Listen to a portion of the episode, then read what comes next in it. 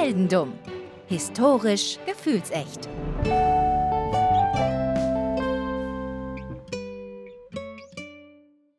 Hallo Daniel. Hallo Philipp. Heute nehme ich dich mit auf eine weitere Folge Heldendum, auf eine weitere Reise in die Geschichte. Und zwar gar nicht so weit weg. Also letztes Mal waren wir über den großen Teich, wie man so schön sagt, in äh, Nordamerika, in den U S A, in Sankt Louis. Und haben dort über einen Franzosen geredet. Und heute reden wir wieder über einen Franzosen. Der bleibt aber diesmal in Frankreich. Ach, immerhin. Also nicht, nicht die ganze Zeit, aber immerhin äh, zeitweise. Er wandert nicht so viel wie Hermann jetzt zum Beispiel, aber wir gehen nach Frankreich zunächst erstmal. Bevor wir anfangen mit unserer Geschichte aus Frankreich, muss ich dir, muss ich dir eine Frage stellen, die du vielleicht auch dem Titel der Episode äh, schon entnehmen kannst. Und zwar die Frage, hast du heute schon gegessen?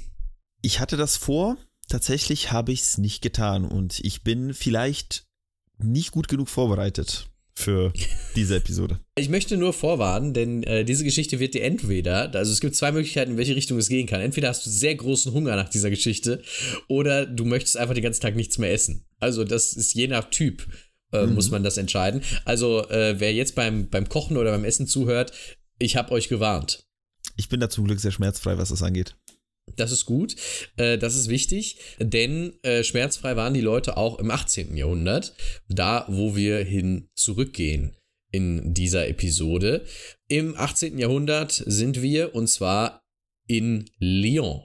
Lyon, eine Stadt, die ja relativ groß ist, relativ bekannt ist. Wir wissen nicht genau, welches Jahr wir haben, da geht's schon los, oh. denn dein Charakter ist...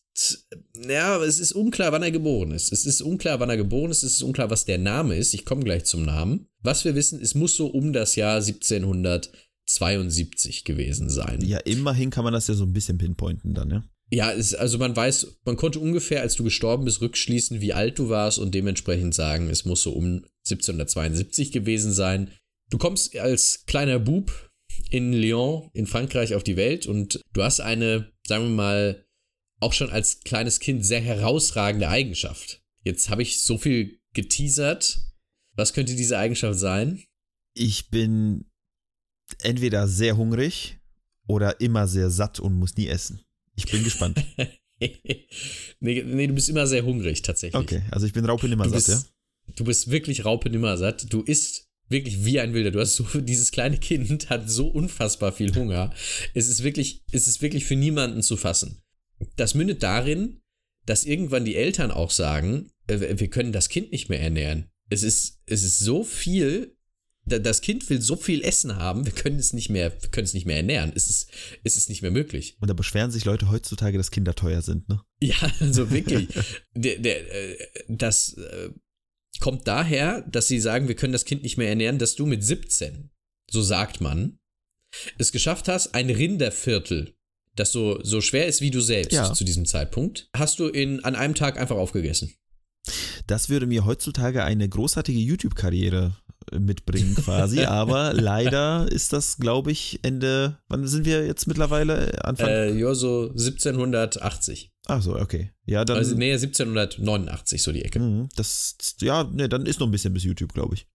Ja, ja, ein bisschen ist noch, aber so Ende der siebzehnhundertachtziger sind wir, aber noch nicht an einem bestimmten Datum, zu dem ich gleich noch komme. Aber du bist im achtzehnten Ähm, so im achtzehnten Jahrhundert YouTube. Da, da mhm. treibst du dich rum. Cool, cool. Ein Tag im Zoo, ja? Ein Tag im Zoo. Auch dazu kommen wir noch, lustigerweise. Es führt also dazu, äh, dass die Eltern sagen, der isst ein scheiß Rinderviertel an einem Tag, wir können den nicht mehr ernähren. Es, es, es geht nicht mehr. Kollege, was auch immer dein Name ist, wir wissen es nicht, du musst, du musst gehen. Wirst du so mit sechzehn, siebzehn von zu Hause rausgeschmissen. Und dann, ja gut, es ist jetzt natürlich für mich schwierig, ne? Was, was soll ich tun? Ich habe Hunger, ich habe wahrscheinlich einen Magen wie ein Heißluftballon und ja, zu der Zeit wüsste ich nicht, wie ich mich ernähren soll. Oder von was? Also tatsächlich hast du einen Magen wie ein Heißluftballon, das ist wirklich so, denn du wogst fünfundvierzig Kilo. Oh, das ist, ja Moment, fünfundvierzig? Als ja. siebzehnjähriger. Ja, also sagen wir mal, äh, auch über die gesamte Lebensspanne wuchst du ungefähr fünfundvierzig Kilo. Okay. Also wirklich durchgehend fünfundvierzig Kilo, aber halt Haut war ja, vorhanden. Ja, ja, das ja, heißt, ja, ja. Also ähm, du, du konntest dich wirklich so vollfressen, dass du aussahst wie so ein Heißluftballon. Das Problem ist, wenn du nichts gegessen hattest, war die Haut davon ja trotzdem noch da. Mhm. Die konntest du also auch so um deinen, ba- um deinen kompletten Körper rumwickeln, weil okay. die halt so runterhingen mhm. dann. Ne? Das ist natürlich, ja, ist ähm, ein interessanter Anblick vermutlich. Ja. Was hat man denn im achtzehnten Jahrhundert mit so Leuten gemacht, die so skurrile Talente hatten? Freakshow. Freakshow. Das ist die richtige Richtung. Zirkus. Du wirst, du wirst äh, zu Hause rausgeschmissen, du treibst dich zunächst mit so ein paar, mit so einer, also mit so einer Bande herum, ne? Von so Betrügern, Räubern. Die Tunnelratten. Die Tunnelratten. Da bist du, da bist du äh, voll am Start. Äh, da kannst du nämlich im Beisein anderer Menschen immer Essen klauen. Ah ja. Da lebst du zunächst auf der Straße und ähm, aus dieser Zeit ist auch dann endlich mal dein Name überliefert. Wie heiße ich denn? Oder zumindest dein Spitzname. Man weiß es nicht genau, was es für ein Name ist. Keine Ahnung. Äh, dein Name ist Tarrare oder Tarrare. Das habe ich, glaube ich, schon mal gehört. Ich, also das, das Wort slash der Name sagt mir irgendwas, aber vielleicht habe ich ihn auch schon, schon mal aus deinem Mund gehört. Da bin ich mir nicht ganz sicher. Vielleicht hast du ihn auch in unserem äh, Folgenideen-Dokument mal gelesen. Da das stand er nämlich ja. sehr lange drin. Da steht er nämlich schon seit der ersten Staffel drin, lustigerweise. Oh. Das ist also dein Name. Lustigerweise munkelt man, dass der Name daher kommt, dass man im französischen Sprachgebrauch damals für das Flatulieren, äh, ja. für das Auslassen von Körpergasen, äh, den, den Begriff hatte Bonbon Tarrare. Ah, okay, das ja. Und man munkelt, weil, weil du halt so viel gegessen hast, es muss ja irgendwo hin. Exakt, ja. Dass sich das dann manchmal so angehört hat und dann dieses Tarrare davon hängen geblieben ist. Es wäre möglich. Ist eine mögliche Erklärung. Wäre auf jeden Fall etwas, was man sich so zusammenreiben könnte, ja. Ja. Du gehst also deinen Weg, deinen sehr hungrigen Weg, isst alles, was dir in den Weg kommt. Ich bin das französische schwarze Loch. Das ist wirklich, das ist wirklich so. Und äh, ja, du äh, überlebst dadurch, dass du eben Essenskünstler bist auf der Straße, dass du irgendwie mit äh, verschiedenen Scharlatanen, wie es so schön heißt, auftrittst. Ich stelle mir gerade vor, so Sch- Schwertschlucken, aber... Ohne, aber, dass ganz. Das, aber ganz und ohne, dass das Schwert wieder rauskommt. Tatsächlich hast du eine sehr gute Bemerkung gerade gemacht. Das weißt du nur noch nicht. Mhm. Ich bin gespannt. Also du äh, bietest deine Essenskünste öffentlich dar, denn zu vielem anderen kommst du ja auch nicht. Du musst ja den ganzen Tag essen. Du bist ja hungrig. Du hast ja Hunger wie ein Irrer. Du hast auch alles, was es dazu braucht, um viel essen zu können. Was braucht man, um viel essen zu können? Neben einem großen Magen. Vielleicht ein gutes, ähm, einen guten Kiefer, gute Zähne, viele Zähne, starke Zähne. Richtig. Also die Zähne jetzt, äh, über die Zähne weiß ich jetzt nicht so viel. Ich weiß auf jeden Fall, du hast einen sehr, sehr großen Mund. Ach so, ja. In den, macht auch Sinn, ja. In den zwölf Äpfel passen. Zwölf. Zwölf. Du kriegst zwölf Äpfel in deinem Mund. Man darf natürlich nicht vergessen, damals waren die Äpfel noch kleiner. Diese Supermarktäpfel heute sind natürlich mhm. groß und gespritzt und alles. Diese normalen, die am Baum wachsen, sind ja deutlich kleiner. Aber du kriegst zwölf Äpfel rein. Ich stell die Frage sicherheitshalber, bin ich ein Mensch? Ja, du bist ein ich Mensch. Ich bin kein Nilpferd. Nein, du bist kein Nilpferd. Okay, nur zur Sicherheit. Ich wollte nur sicherstellen, dass ich kein Nilpferd bin. Das wäre ein lustiger Story-Twist am Ende ja, gewesen. Weil du hast es ja nicht die, gesagt. Du ne? warst die ganze Zeit ein Nilpferd. Das ist niemandem aufgefallen. Deswegen auch die, das mit dem Zoo. Nein, du bist ein Mensch. Du bist ein Mensch und du isst alles. Du isst alles. Du, du nimmst auch die Challenge an, wenn dir jemand sagt, iss hier diese rohe Lunge von irgendwas, ziehst du weg. Mhm. Und das Problem ist, irgendwann schlug dir das ein bisschen auf den Magen mal. Da hast du irgendwas Falsches gegessen und du kamst ins Hotel Dieu, ein Krankenhaus mhm. in Paris, und äh, da gab es einen Arzt. Da gab es den Arzt Monsieur Giraud, der ist aber nicht so wichtig. Wichtig ist eher der Monsieur Courville. Okay. Monsieur Courville ist dort der Arzt und ähm, über, also ist da sozusagen der Aufseher. Der ist noch nicht jetzt so wichtig, der kommt aber später nochmal zurück, der Monsieur Courville. Wichtig ist im Moment Monsieur Giraud, denn der ist gerade dein behandelnder Arzt zu diesem Zeitpunkt. Und der überprüft, was mit meinem Magen so los ist, ja? Der überprüft, was mit deinem Magen so los ist. Es war jetzt etwas blöd formuliert von mir gerade, aber Monsieur Giraud ist jetzt gerade wichtig. Monsieur Courville ist schon da, aber kommt später nochmal vor. Also, Monsieur Giraud kuriert dich. Mhm. Er guckt und äh, sagt, ja, der isst zwar viel, aber ist alles okay. Deine Magenprobleme sind vorbei, du kannst wieder gehen. Du möchtest dich bei ihm bedanken. Was sind deine Ideen? Ich esse ihn. Also nein, das, das vielleicht noch nicht, aber äh, du möchtest äh, seine Uhr und seine Kette essen. Ach so, ich dachte, jetzt sagst du, ich esse seine Feinde oder so. Ich esse seine, ich esse seine Kontrahenten. Du möchtest der Oberarzt werden, kein Problem, ich esse alle anderen. Nein, du würdest niemals etwas umbringen. um es, um es zu essen. Das heißt ja nicht, dass wenn ich es gegessen habe, dass es in meinem Magen tot ist, ne? Also wenn das, wenn ich so Schwerter schlucken kann, vielleicht kann ich auch Menschen verschlucken. Wir kommen dazu noch. Wir kommen noch zu den weiteren Eskalationsstufen deines Hungers, sagen wir es mal so. Eskalation, ja. Eskalation, oh, Eskalationsstufen. Sagen wir es mal so. Nein, ich sag's noch nicht. Du möchtest seine Uhr und seinen Schmuck essen. Ich weiß nicht ja. warum. Monsieur Giraud ist aber sehr schlagfertig und sagt, wenn du das machst, hol ich wieder aus dir raus. Er weiß ja, wie es geht. Genau, er weiß, wie es geht. Er ist Arzt. Und deswegen diese Perspektive äh, lässt dich dann davon absehen, sein Geschmeide zu verzehren. Warum auch immer das ein, ein Zeichen der Dankbarkeit sein soll. Und er möchte dich aufschneiden dann mit seinem Schwert. Lustigerweise. Oh. Da ist die Parallele. Erinnert mich so ein bisschen an den Arzt, den wir mal in der Abschlussepisode von Staffel eins hatten, der äh, Listen hieß der, glaube ich. Der, ja. sag mal, der, der hat jetzt nicht mit dem Schwert, aber äh, der hat mit dem Skalpell g- geschnitten, wie Leute mit dem Schwert im Mittelalter. Jetzt kommt das Jahr siebzehnhundertneunundachtzig. Euer Volk läuft randalierend durch die Straßen.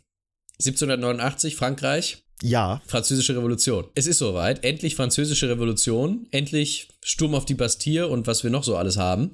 Und äh, das ist für dich natürlich der Hammer. Weil es ist Chaos, es ist Unordnung, überall liegt Essen rum. Essensanarchie. Man, Essensanarchie. Man kann einfach in irgendwelche Häuser gehen von irgendwelchen Adligen, die ja sowieso gerade alle gelüncht werden. Und da äh, sich äh, fertig essen. Das heißt, du schließt dich dem randalierenden Mob an. Sie töten, ich fresse. Genau. Du hast dich nicht so dafür interessiert, was so die politischen Ziele sind. Du willst halt einfach nur das Chaos, um im Chaos möglichst viel Essen zu finden. Du nutzt das aus, du äh, bist dabei, du läufst vorneweg mit, aber äh, die äh, französische Revolution äh, stößt nicht überall auf so große Gegenliebe, vor allem nicht in Deutschland. Denn die Preußen und die Österreicher sagen, wir wollen die Monarchie bewahren. Wir greifen Frankreich an. Das war siebzehnhundertzweiundneunzig, nennt sich Erster Koalitionskrieg.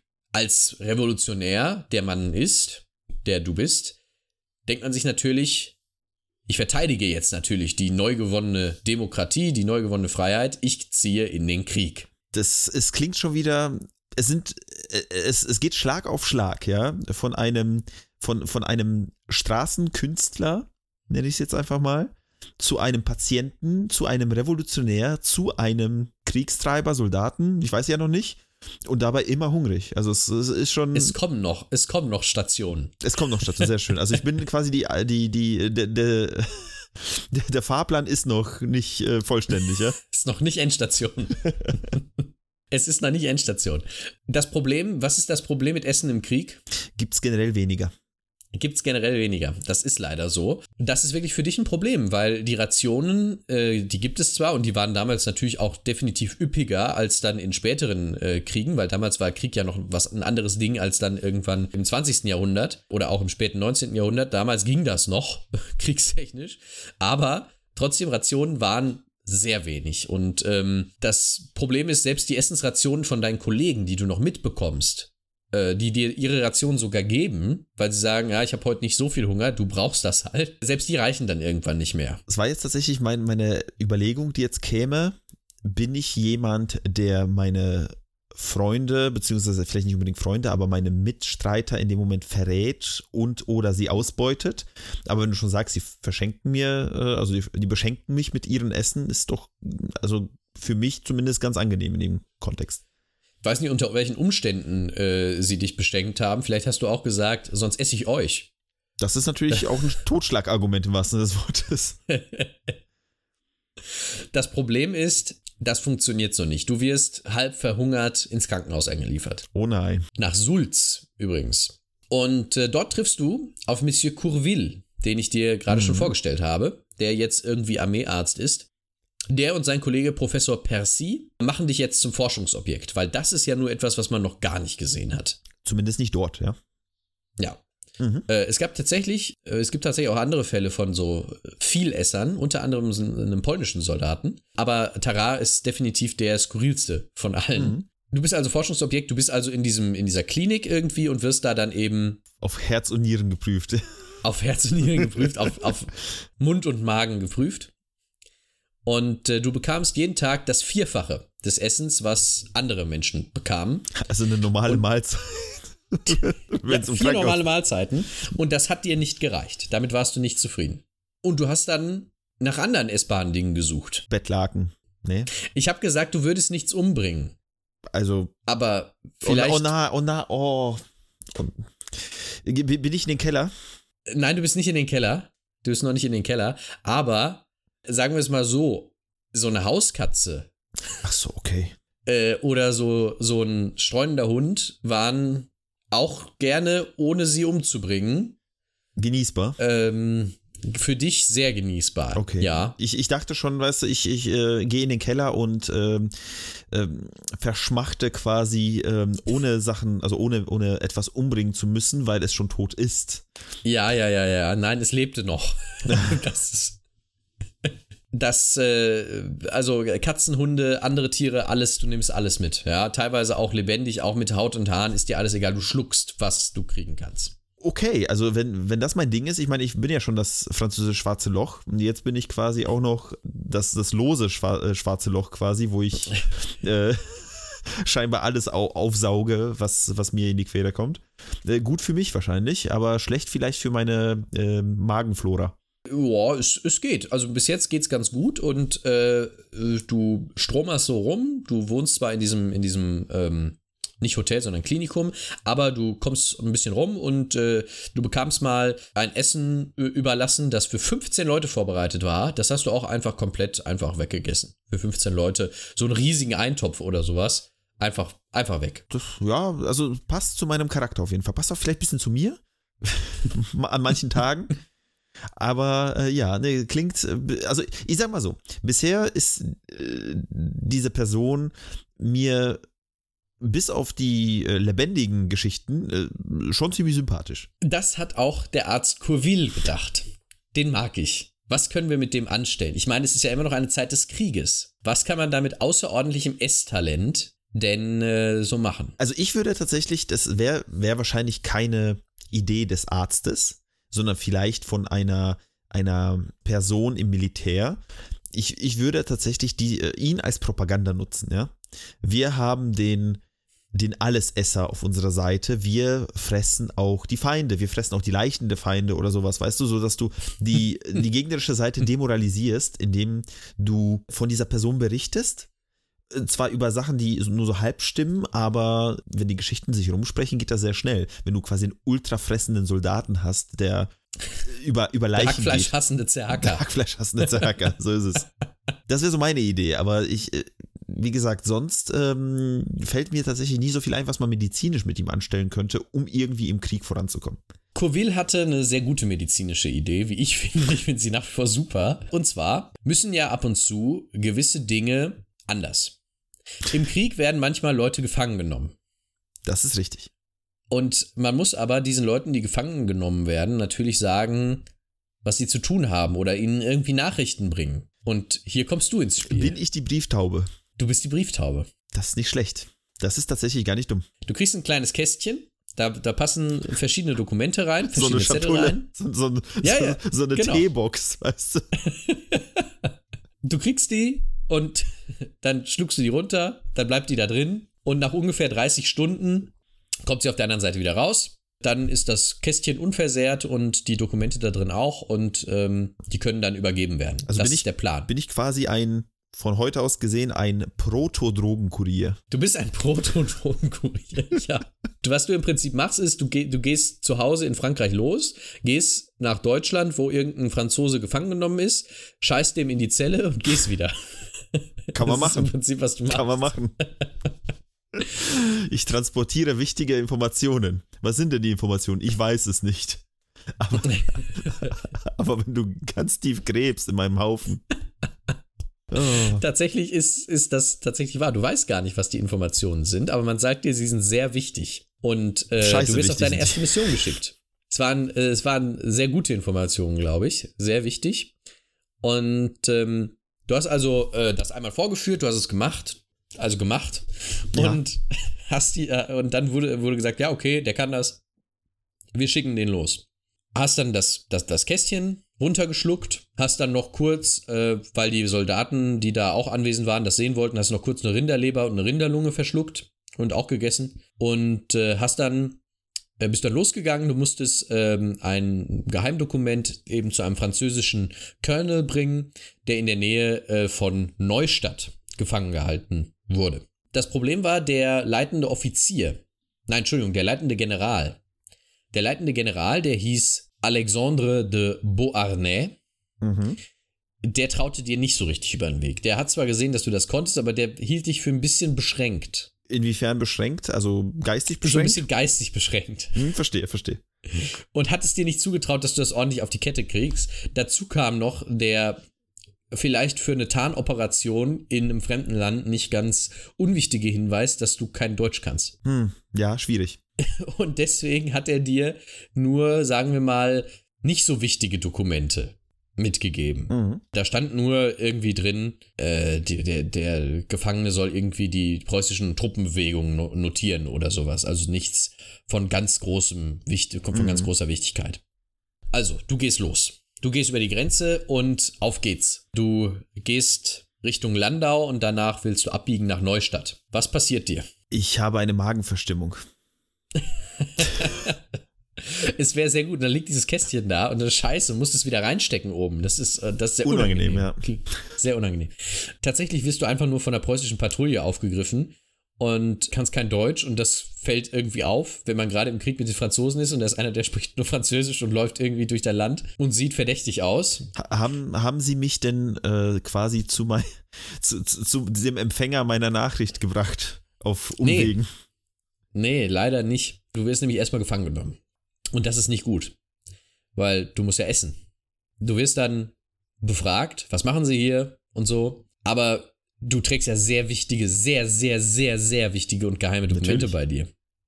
Das heißt, du sagst nichts. Nö, also, die, also ich meine, die können ja, die können ja schlecht erahnen, dass ich äh, irgendwie äh, die Enigma-Verschlüsselung gefühlt in meinem Darmtrakt trage. So, so ein bisschen zu früh, aber... Ja, aber du weißt natürlich, dir läuft die Zeit weg, weil irgendwann kommt die Enigma-Verschlüsselung auch wieder raus. Das heißt, du bist, du bist unter... extremem Zeitdruck. Ja. Das Problem ist, die Preußen lassen nicht locker. Du wirst verprügelt und zwar übel. Schon nach einem Tag bist du gebrochen und erzählst alles, dass du unterwegs bist als Spion, dass du dieses Kästchen bei dir trägst. Und die Preußen... Sie glauben mir nicht. Sie glauben. Sie glauben? Sie glauben's. Ach, verdammt. Und sie ziehen ihre Konsequenz daraus und du wirst angekettet. Habe ich, hab ich, hab ich den Arsch offen, ne? Reißen Sie mir den Arsch auf. Du wirst tatsächlich auf der Latrine angekettet, auf dem Klo, und sie warten, bis das Kästchen rauskommt. Ich stelle mir das so, weißt du, so, so, so Ketten an den Händen, Ketten an den Füßen, in der Luft quasi über dem Klo ja, hängend. So, wie so, so Seestern. So eine, oh Gott, oh Gott. Ähm, Nicht unbedingt Gott, die angenehmste Gott, oh Gott, Position, um äh, lastlos zu werden. Ich sag's euch nur, das ist der Grund, weshalb ich gesagt habe, ihr solltet nichts essen vorher während, oder währenddessen. Aber es wird noch schlimmer. Aber, also das Kästchen kommt raus, die stellen fest, das sind ja gar keine so wichtigen Befehle, sind sauer, verprügeln dich wieder. Oh. Schenken dir aber das Leben, weil der General, General Zirgli, find's super lustig. Verstehe ich, verstehe ich. Der, der findet es sehr, sehr lustig und deswegen sagt er, ach komm, Das war, das war so lustig, wir lassen den am Leben. Das ist quasi, er denkt sich so, okay, ihm wurde gesagt, er trägt super wichtige Informationen bei sich und er wurde im wahrsten Sinne des Wortes einfach nur verarscht. Genau, genau. Das Problem ist, jetzt ist deine Spionenkarriere auch schon vorbei, sehr schnell, nach einer Mission. Ich würde gerade sagen, nur nicht mal, nach einer halben. Nach einer halben Mission, du hast nicht mehr bis Neustadt geschafft. Du hast nur bis zum Klo geschafft und zurück. Aber du hast jetzt, du denkst dir jetzt, diese Fresserei, die kostet mich jegliche Lebensqualität. Ich möchte gerne geheilt werden. Oh, eine Magenverkleinerung. Damals ging das noch nicht. Außerdem, dein Magen, da, gut, da kommen wir gleich noch zu. Du gehst also zurück zu deinem Arzt, äh, zu Monsieur Percy, und äh, der gibt alles. Der pumpt dich zu. Erstmal mit Opium, dann mit saurem Wein, dann mit Tabakpillen, mit äh, weichgekochten Eiern. Nichts funktioniert. Du lebst im Krankenhaus, da wo du vorher auch gelebt hast, und du isst noch mehr als vorher. Also es ist wirklich, wirklich extrem schlimm. Und jetzt sind wir tatsächlich an dem Punkt, wo deine Theorie, mit dem er geht in den Keller, wahr wird. Oh, unangenehm. Das hat noch niemanden so, also zu dem Zeitpunkt haben ganz viele Ärzte schon gesagt, der Mann muss weg. Wir können den hier nicht, der, der knabbert unsere Leichen an, das geht nicht, der, der muss gehen. Aber Percy glaubt immer noch an dich und will immer noch an dir studieren. Aber dann passiert noch was, noch was Schlimmeres. Ich, ich habe tatsächlich äh, eine Vorahnung gehabt, aber nee, ich, ich, hab, ich, hab, ich musste gerade zeitlich einschätzen, wann, wann die Pest kam.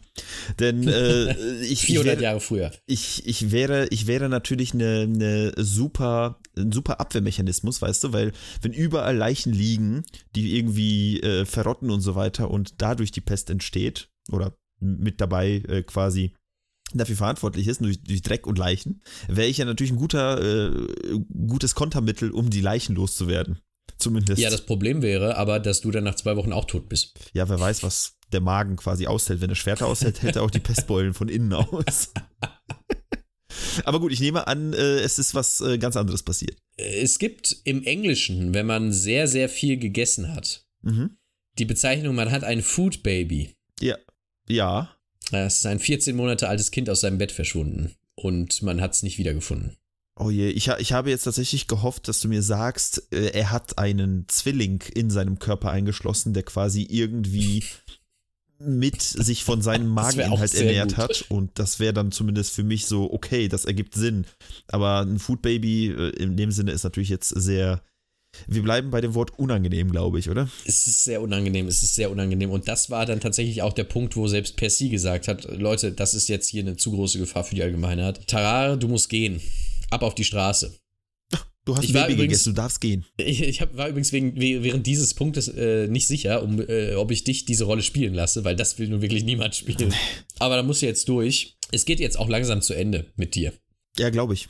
Also ich meine, viel mehr kann ich nicht mehr essen. Nee, du hast, du hast wirklich schon alles gegessen, was dir äh, in die, in die Finger gekommen ist. Du hast also das ganze Bestiarium sozusagen durch. Und äh, wir schreiben das Jahr siebzehnhundertachtundneunzig mittlerweile. Du bist jetzt also ungefähr sechsundzwanzig. Du bist noch sehr jung, mhm. eigentlich, aber du bist jetzt vier Jahre irgendwo gewesen. Man weiß nicht wo. Man hat vier Jahre lang hat man dich nicht gesehen.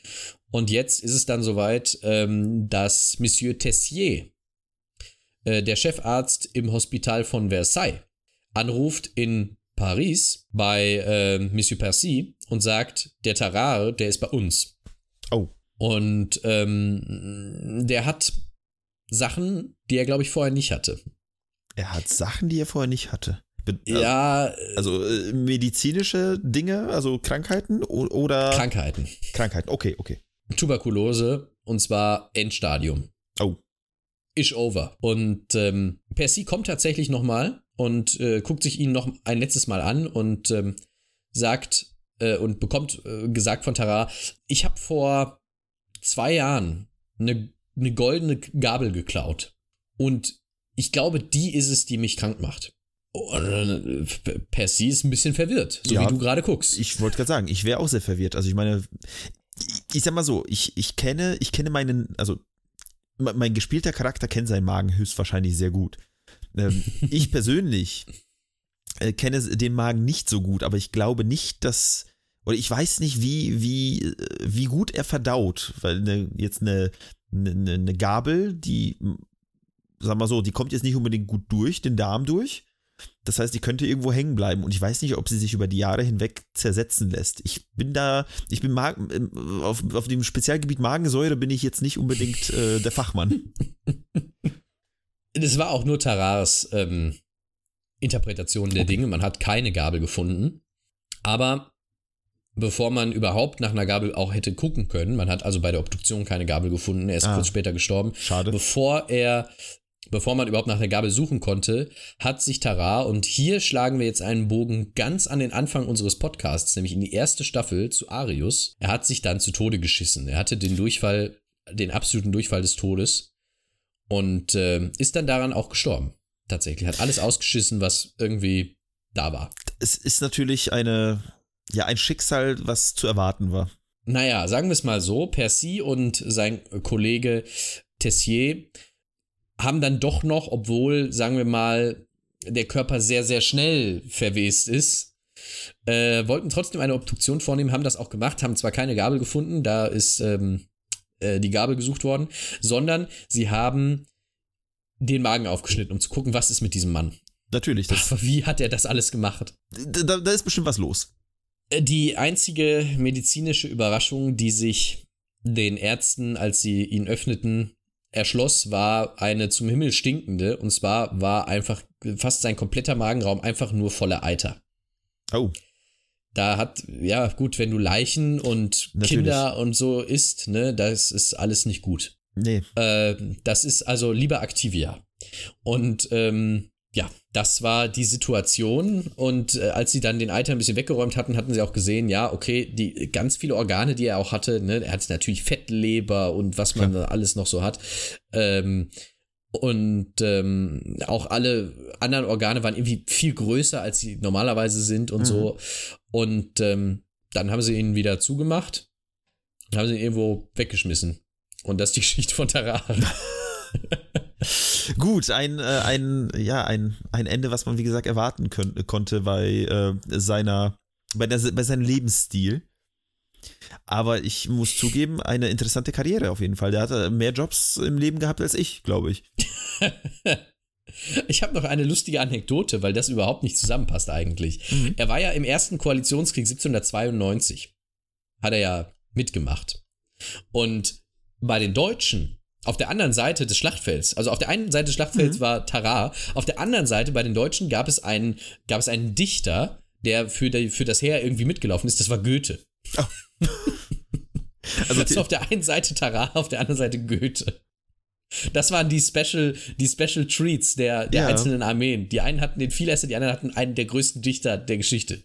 Klassisch. Also es ist schön, weil es ist, man, ich, ich, ich finde, das, das merken wir, glaube ich, bei uns beim Podcast immer wieder, was für Sachen parallel passieren können. Ne? Also ja. was, was gerade so, keine Ahnung, äh, am anderen Ende der Welt äh, gleichzeitig passiert, was man überhaupt auch zeitlich nicht einordnen kann, ne? So wirklich, finde ich. Das stimmt. Das stimmt absolut. Tarrare und Goethe auf demselben Schlachtfeld finde ich aber nach wie vor klasse. Ja, finde ich, finde ich gut, finde ich gut.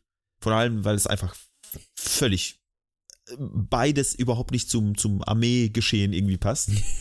Überhaupt nicht. Aber super. Ja, cool. Also, ich sag mal so, die Story ist natürlich, hat, hat seine, seine Tiefen, ja. Oder hat ihre, die, die Story Sie hat ihre... ausschließlich Tiefen. Die, die Story hat auf jeden Fall sehr viele Tiefen. Ähm, liegt jetzt nicht an deiner Erzählung, liegt tatsächlich an, ähm, ja, dem Lebensstil von Tarrare.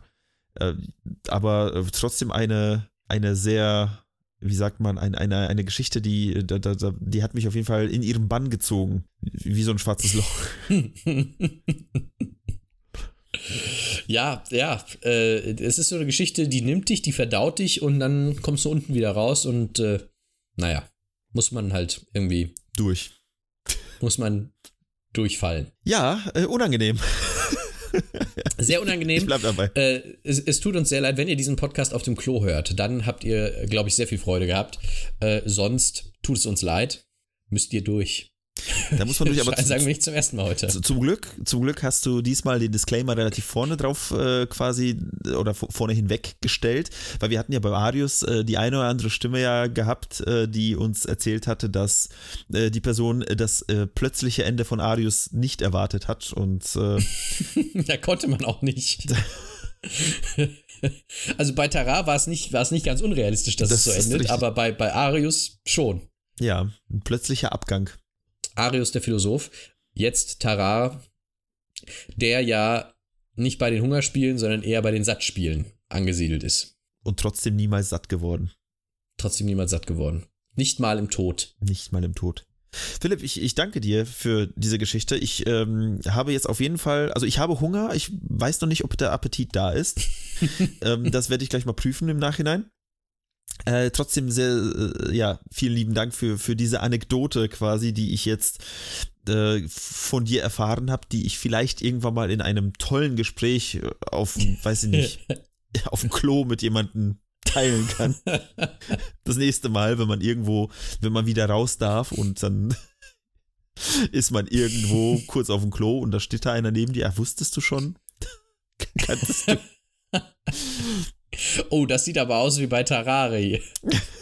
Diese unangenehmen, weißt du, diese unangenehmen Gespräche auf dem Klo, die man schon so vermeidet, weißt du, dann kann man die auf jeden Fall... Hast du unangenehme Gespräche auf dem Klo? Ich habe nie Gespräche auf dem Klo. Das meine ich ja. Wenn man schon ein, ein Gespräch hat, ist es meistens unangenehm, aber das kann man dann auf jeden Fall ein bisschen aufschmücken. Es ist, es ist auch sehr unangenehm, wenn man mit anderen Leuten unterwegs ist und mit denen gemeinsam aufs Klo geht und dann dieses, dieses peinliche, ich weiß, der scheißt gerade, aber ich spreche gerade mit ihm. Das ist sehr komisch. Wer weiß, was er gegessen hat. Wer weiß, was er gegessen hat. Hoffentlich keine Kinder. Ja, das ist, glaube ich, ein gutes Schlusswort. Hoff- Esst keine Kinder. Richtig. Das ist, glaube ich, auch das... Ist nicht gut, dann kriegt ihr Eiter. Kriegt ihr Eiter. Oh je. Das, äh, Philipp... Du, Eiter Daus, sage ich da nur. Philipp, du, du, du hast quasi... Also ich, ich glaube tatsächlich, in der ersten Staffel war die dritte Episode Karl. Und das ist thematisch oh Gott, näher oh Gott, oh Gott. als Arius. Es ist beides irgendwie. Es ist äh, im Prinzip der, der Hybrid aus Karl und Arius. Ich dachte eigentlich, mit diesen Geschichten wären wir durch. Ja, so, jetzt und die, jetzt weißt, hoffentlich schon. Der, der Hybrid aus Karl und Arius ist Karius und sein bester Freund ist Baktus und die sorgen dafür, dass du schlechte Zähne hast. Und zwar warum? Weil du dich falsch ernährst. Korrekt. Und das ist unser He-Man-Moment am Ende dieser Folge. Jetzt, jetzt müsste man eigentlich wie in, in, in so achtziger-Serien quasi mit einem Still und Credits beenden, aber ja, leider geht genau. das nicht in, im Audioformat. Die Moral von der Geschichte haben wir auf jeden Fall jetzt gesagt. Wir haben auch schon viel zu lange hinten dran jetzt drumherum geredet. Dankeschön fürs Zuhören. Äh, bis zur nächsten Folge. Mach's bis zum gut. nächsten Mal. Bei, bei, in der nächsten Folge wird übrigens, äh, werden auch Sachen ausgeschieden, aber nicht auf diese Art und Weise. Ich hoffe es. Bis dann. Tschüss.